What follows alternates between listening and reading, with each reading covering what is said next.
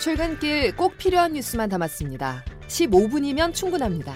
CBS 김덕기의 아침 뉴스가 전해드리는 뉴스 속속.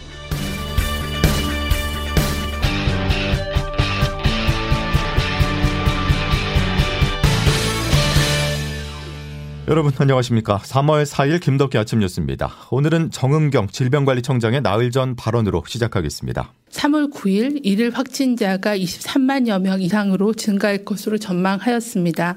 대통령 선거가 있는 다음 주 수요일 코로나19 하루 23만 명의 신규 확진자가 발생할 수 있다고 예측을 했지만 어제 저녁 9시까지 집계해서 이미 24만 명이 넘었습니다. 또 어제 발표된 사망자 수는 역대 가장 많은 128명이었는데요. 정부는 방역 완화 기조를 이어가고 있지만 우려스러운 점이 하나둘씩 늘어나고 있습니다. 현재 코로나19 상황 양승진 기자가 정리했습니다. 코로나19 선별진료소에서 실시하는 유전자 증폭 PCR 검사의 양성률이 어제 처음으로 50%를 넘어섰습니다. 검사자 2명당 1명꼴로 확진자가 나온 겁니다.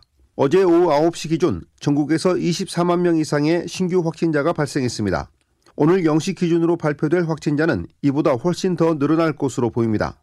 앞서 정부는 대통령 선거일인 오는 9일쯤 23만 명 이상의 확진자가 나올 것으로 예측했습니다. 오미크론 확산 속도가 예상보다 빨라지면서 앞으로 1, 2주 이내에 신규 확진자 수가 정점에 이를 것으로 방역 당국은 내다봤습니다. 이성원 중앙방역대책본부 역학조사 분석단장입니다. 분명히 지금 정점을 향해 나아가고 있는 것은 맞고 또 조만간 정점이 도달할 것으로 생각합니다. 유행의 정점이 앞당겨질수록 그만큼 짧은 기간에 확진자가 몰려 의료 부담이 커질 수밖에 없습니다. 어제 위중증 환자는 전날보다 4명 늘어 766명입니다. 사망자는 128명으로 역대 최다 기록을 경신했습니다. 유행 규모가 커지면서 고령층 확진 비율에 영향을 받아 사망자가 가파르게 늘어날 수 있다는 우려도 나옵니다. CBS 뉴스 양승길입니다. 방역과 민생 경제 중에 정부는 후자에 힘을 싣고 있습니다. 사실상 마지막 남은 방역 조치를 오늘 더 풀 거로 보이는데요. 이번 주말부터 식당, 카페 등 영업 시간을 1시간 연장하는 사회적 거리두기 완화가 유력합니다. 보도에 장규석 기자입니다. 정부가 오늘 사회적 거리두기 조정안을 발표합니다. 현재 사적 모임 6명 이하, 식당과 카페 등 다중 이용 시설의 영업 시간은 밤 10시까지로 제한돼 있는데 여기서 영업 시간을 밤 11시까지 1시간 더 완화하는 안이 유력합니다. 거리두기 완화 시기도 일주일 더 앞당겨졌는데요. 방역 패스를 일시 중단하는 등 이미 방역 체계가 오미크론 대응 위주로 재편되는 상황에서 현재 거리두기의 효용성은 떨어졌고 반면 자영업자와 소상공인 피해는 커지고 있다는 판단에 따른 겁니다. 김부겸 총리입니다. 민생 경제라고 할까요? 이 소상공인 자영업자 그분들 사실은 삶 자체를 포기하다시피 하는 것을 언제까지 우리가 외면할 수는 없지 않습니까? 이번에 영업시간 1시간 연장이 확정되면 기존 방역 조치의 큰 틀은 해제 수순을 밟게 됩니다. 앞으로 인원과 시간 제한을 추가로 풀어주는 후속 조치가 이어질 거란 관측입니다. 하지만 확진자가 20만 명을 넘어 폭증하는 상황에서 방역 조치를 대거 완화할 경우 의료체계 대응에 문제가 생길 수 있다는 방역 전문가들의 목소리도 만만치 않습니다. 우리나라 방역 총괄 책임을 맡고 있는 김부겸 총리마저 어제 코로나 확진 판정을 받는 등 무차별 확산세 속에 정부가 너무 방역 완화를 서두른다는 지적도 그래서 나오고 있습니다. CBS 뉴스 장규석입니다. 조금 전 오전 6시부터 20대 대통령 선거 사전 투표가 시작됐습니다. 코로나 사태 속에 치러지는 투표인 만큼 확진자도 한 표를 행사할 수 있게 공직선거법이 개정됐는데요. 확진자나 자가격리자는 내일 오후 5시에서 6시 사이 투표소에 도착을 해야 사전 투표가 가능합니다. 자세한 내용 홍영선 기자가 전해드립니다. 사전 투표가 방금 전인 새벽 6시부터 시작됐습니다. 내일까지 이틀 동안 진행되는데요. 투표 시간은 새벽 6시부터 저녁 6시까지입니다. 본투표 때와는 달리 사전투표는 사전투표소가 설치된 곳이라면 주소지와 상관없이 전국 어디서나 투표할 수 있습니다. 주민등록증이나 여권 등 사진이 붙은 신분증을 가져가야 하고 마스크를 반드시 착용한 채 투표소에서 발열 여부 확인 등 방역 절차를 거쳐야 합니다. 코로나19 PCR 검사를 받고 결과를 기다리고 있는 유권자라도 일반 투표 시간을 이용할 수 있습니다. 중앙방역대책본부는 PCR 결과가 나오기 전이라면 내일과 모레 사전투표나 9일 선거 당일 일반 유권자들이 투표하는 시간을 이용하면 된다고 밝혔습니다. 코로나19 확진자가 사전투표를 하려면 내일 오후 5시부터 6시 전까지 사전투표소에 도착하면 투표할 수 있습니다. 연일 확진자가 크게 늘면서 투표를 통해 감염이 확산될 우려도 제기되고 있습니다. CBS 뉴스 홍영선입니다. 민주당이 비상입니다. 통합정부를 앞세워 막판까지 안철수 후보에게 연대 손짓을 보냈었는데 어제 야권 단일화가 전격 발표되면서 적잖이 당황했는데요. 민주당은 이번 단일화가 나눠먹기 야합이라고 비난을 하면서 곧바로 대야 총공세 체제에 들어갔습니다. 정석호 기자의 보도입니다.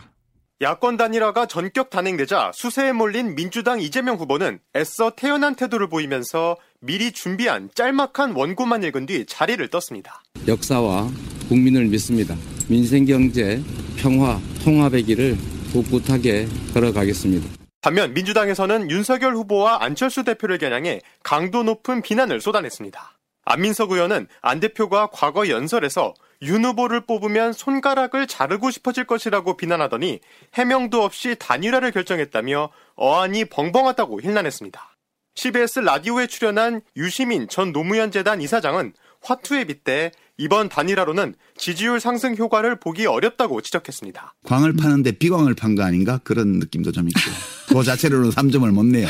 홀로 제3지대에 남겨진 정의당 심상정 후보는 안타깝고 유감이라며 이번 대선을 3자 구도로 완주하겠다는 뜻을 밝혔습니다.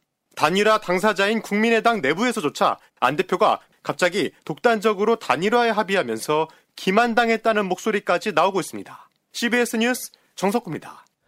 자, 이제 관심은 단일화의 파장입니다. 정권 교체 여론이 야권 단일화로 더 커지면서 국민의힘 윤석열 후보에게 유리할지 아니면 투표용지가 이미 인쇄된 만큼 찻잔 속 태풍에 그칠지 예측하기가 쉽지가 않은데요.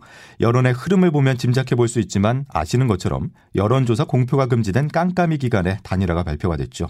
지금 상황 조태임 기자와 조금 더 짚어보겠습니다. 조 기자. 네, 안녕하세요. 자, 가장 궁금한 부분부터 질문하겠습니다. 전격적이었던 야권 단일화 투표에 어떤 영향을 미칠까요?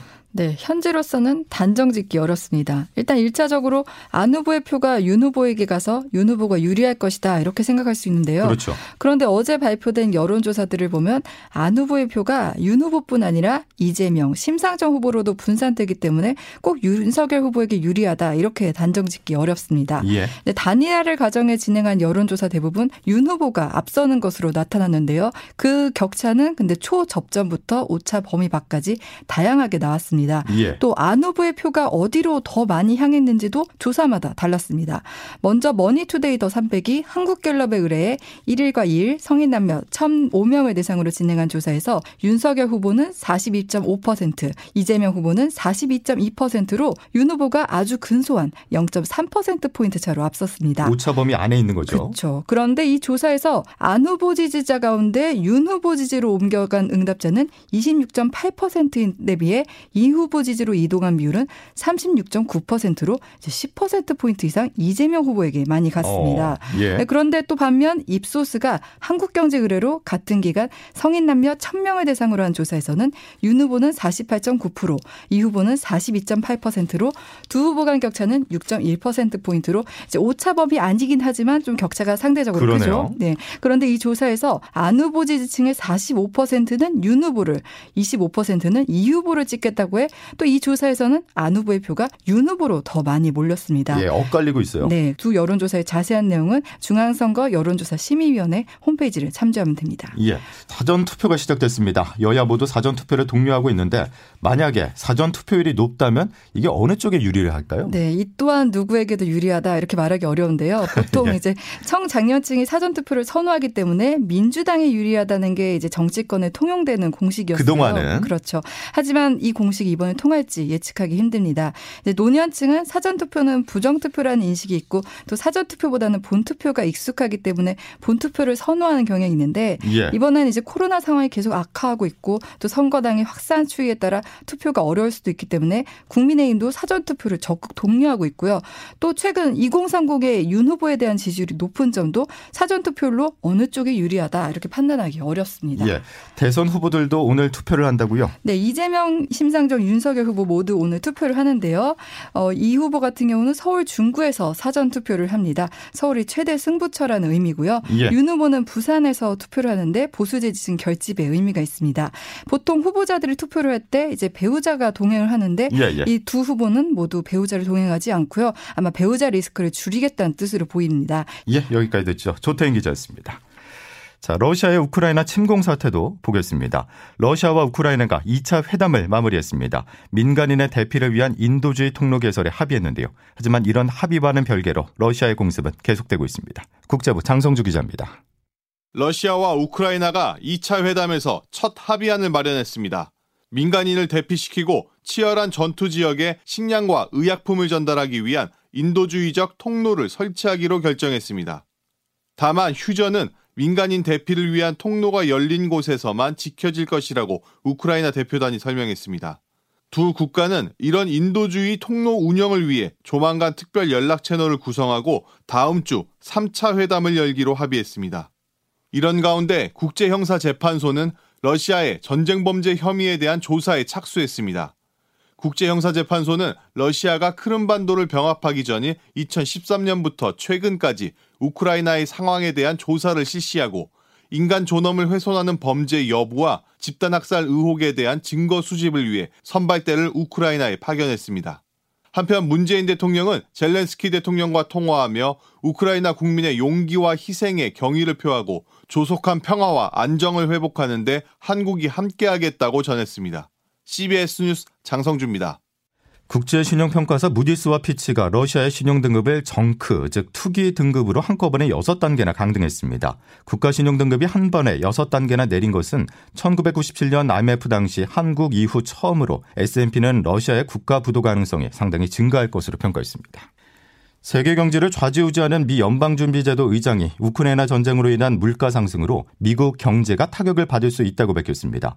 특히 에너지 가격이 크게 올라서 더 높은 인플레이션을 우려하며 게임 체인저라는 표현까지 썼는데요.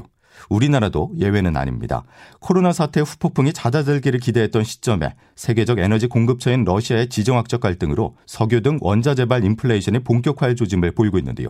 위기를 느낀 정부는 5년 만에 물가 관계장관 회의를 오늘 개최합니다. 이진 기자입니다. 정부가 잠시 후 8시 홍남기 부총리 주재로 물가관계 장관회의를 개최합니다. 물가관계 장관회의가 열리기는 현 정부가 들어서기 전인 2017년 1월 이후 5년 2개월 만입니다. 그간 정부 물가 대응은 기재부 1차관이 주재하는 회의를 중심으로 이루어졌는데 대응 체계를 급기야 장관급으로 격상한 겁니다. 러시아의 우크라이나 침공으로 인플레이션 압박이 크게 가중되는 등 물가 상황이 악화 일로로 치닫고 있기 때문입니다. 홍남기 부총리입니다. 점증하는 대내의 불확실성과 리스크가 나타나고 있으며 이에 따른 대내외의 인플레 압력이 시급한 당면 과제로 어, 제기되고 있습니다.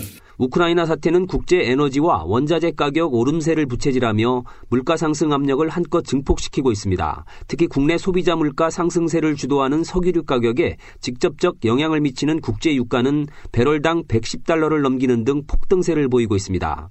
오늘 통계청이 발표하는 지난달 소비자 물가 상승률은 10년여 만에 4%대를 기록할 것이라는 전망입니다. 정부가 외식 품목 가격 공개 등 업계에 대한 압박 외에 물가 안정을 위한 뾰족수를 내놓을 수 있을지 될지 주목됩니다. CBS 뉴스 이희진입니다. 이제 날씨 알아보겠습니다. 김수진 기상 리포터. 네, 기상청입니다. 예, 투표하는데 날씨가 어떤 영향을 미칠까요? 네, 어, 사전투표 첫날인 오늘 여전히 추위 걱정은 없겠습니다만 요란한 비 소식과 함께 미세먼지, 위력적인 강풍에 황사까지 영향을 줄 것으로 보이기 때문에 투표하러 가시는데 다소 불편함이 예상되고 있습니다. 일단 오늘 비는 오전에 경기 북부를 시작으로 오후부터 밤 사이 그밖에 중서부와 전북 북부 지역으로 점차 확대돼서 내리겠는데요. 비의 양은 매우 적겠지만 돌풍과 천둥 번개를 동반하는 곳이 있어서 각별히 주의하셔야겠습니다. 그리고 오늘 내일 사이 중부와 호남 서해안 경북 북부 내륙과 경북 동해안을 중심으로는 매우 강력한 바람이 휘몰아칠 것으로 보여서 강풍특보가 발표되겠고요. 또 중국발 미세먼지와 황사까지 날아오면서 수도권을 비롯한 서쪽 지역을 중심으로는 종일 공기질이 매우 좋지 않겠습니다. 이런 가운데 오늘 한낮 기온 서울 14도, 청주 17도, 광주 18도의 분포로 어제보다 더 포근하겠습니다. 날씨였습니다. 이번 대선 초박빙, 혼전, 안개 속이라는 표현을 씁니다. 누가 대한민국의 5년을 책임질지 지금도 예상을 할 수 없기 때문입니다. 자, 그만큼 여러분의 투표, 한 분 한 분의 선택이 그 어느 때보다 중요합니다. 날씨는 좋지 않아도 투표에 꼭 참여하시기 바랍니다. 오늘 소식 여기까지입니다. 고맙습니다.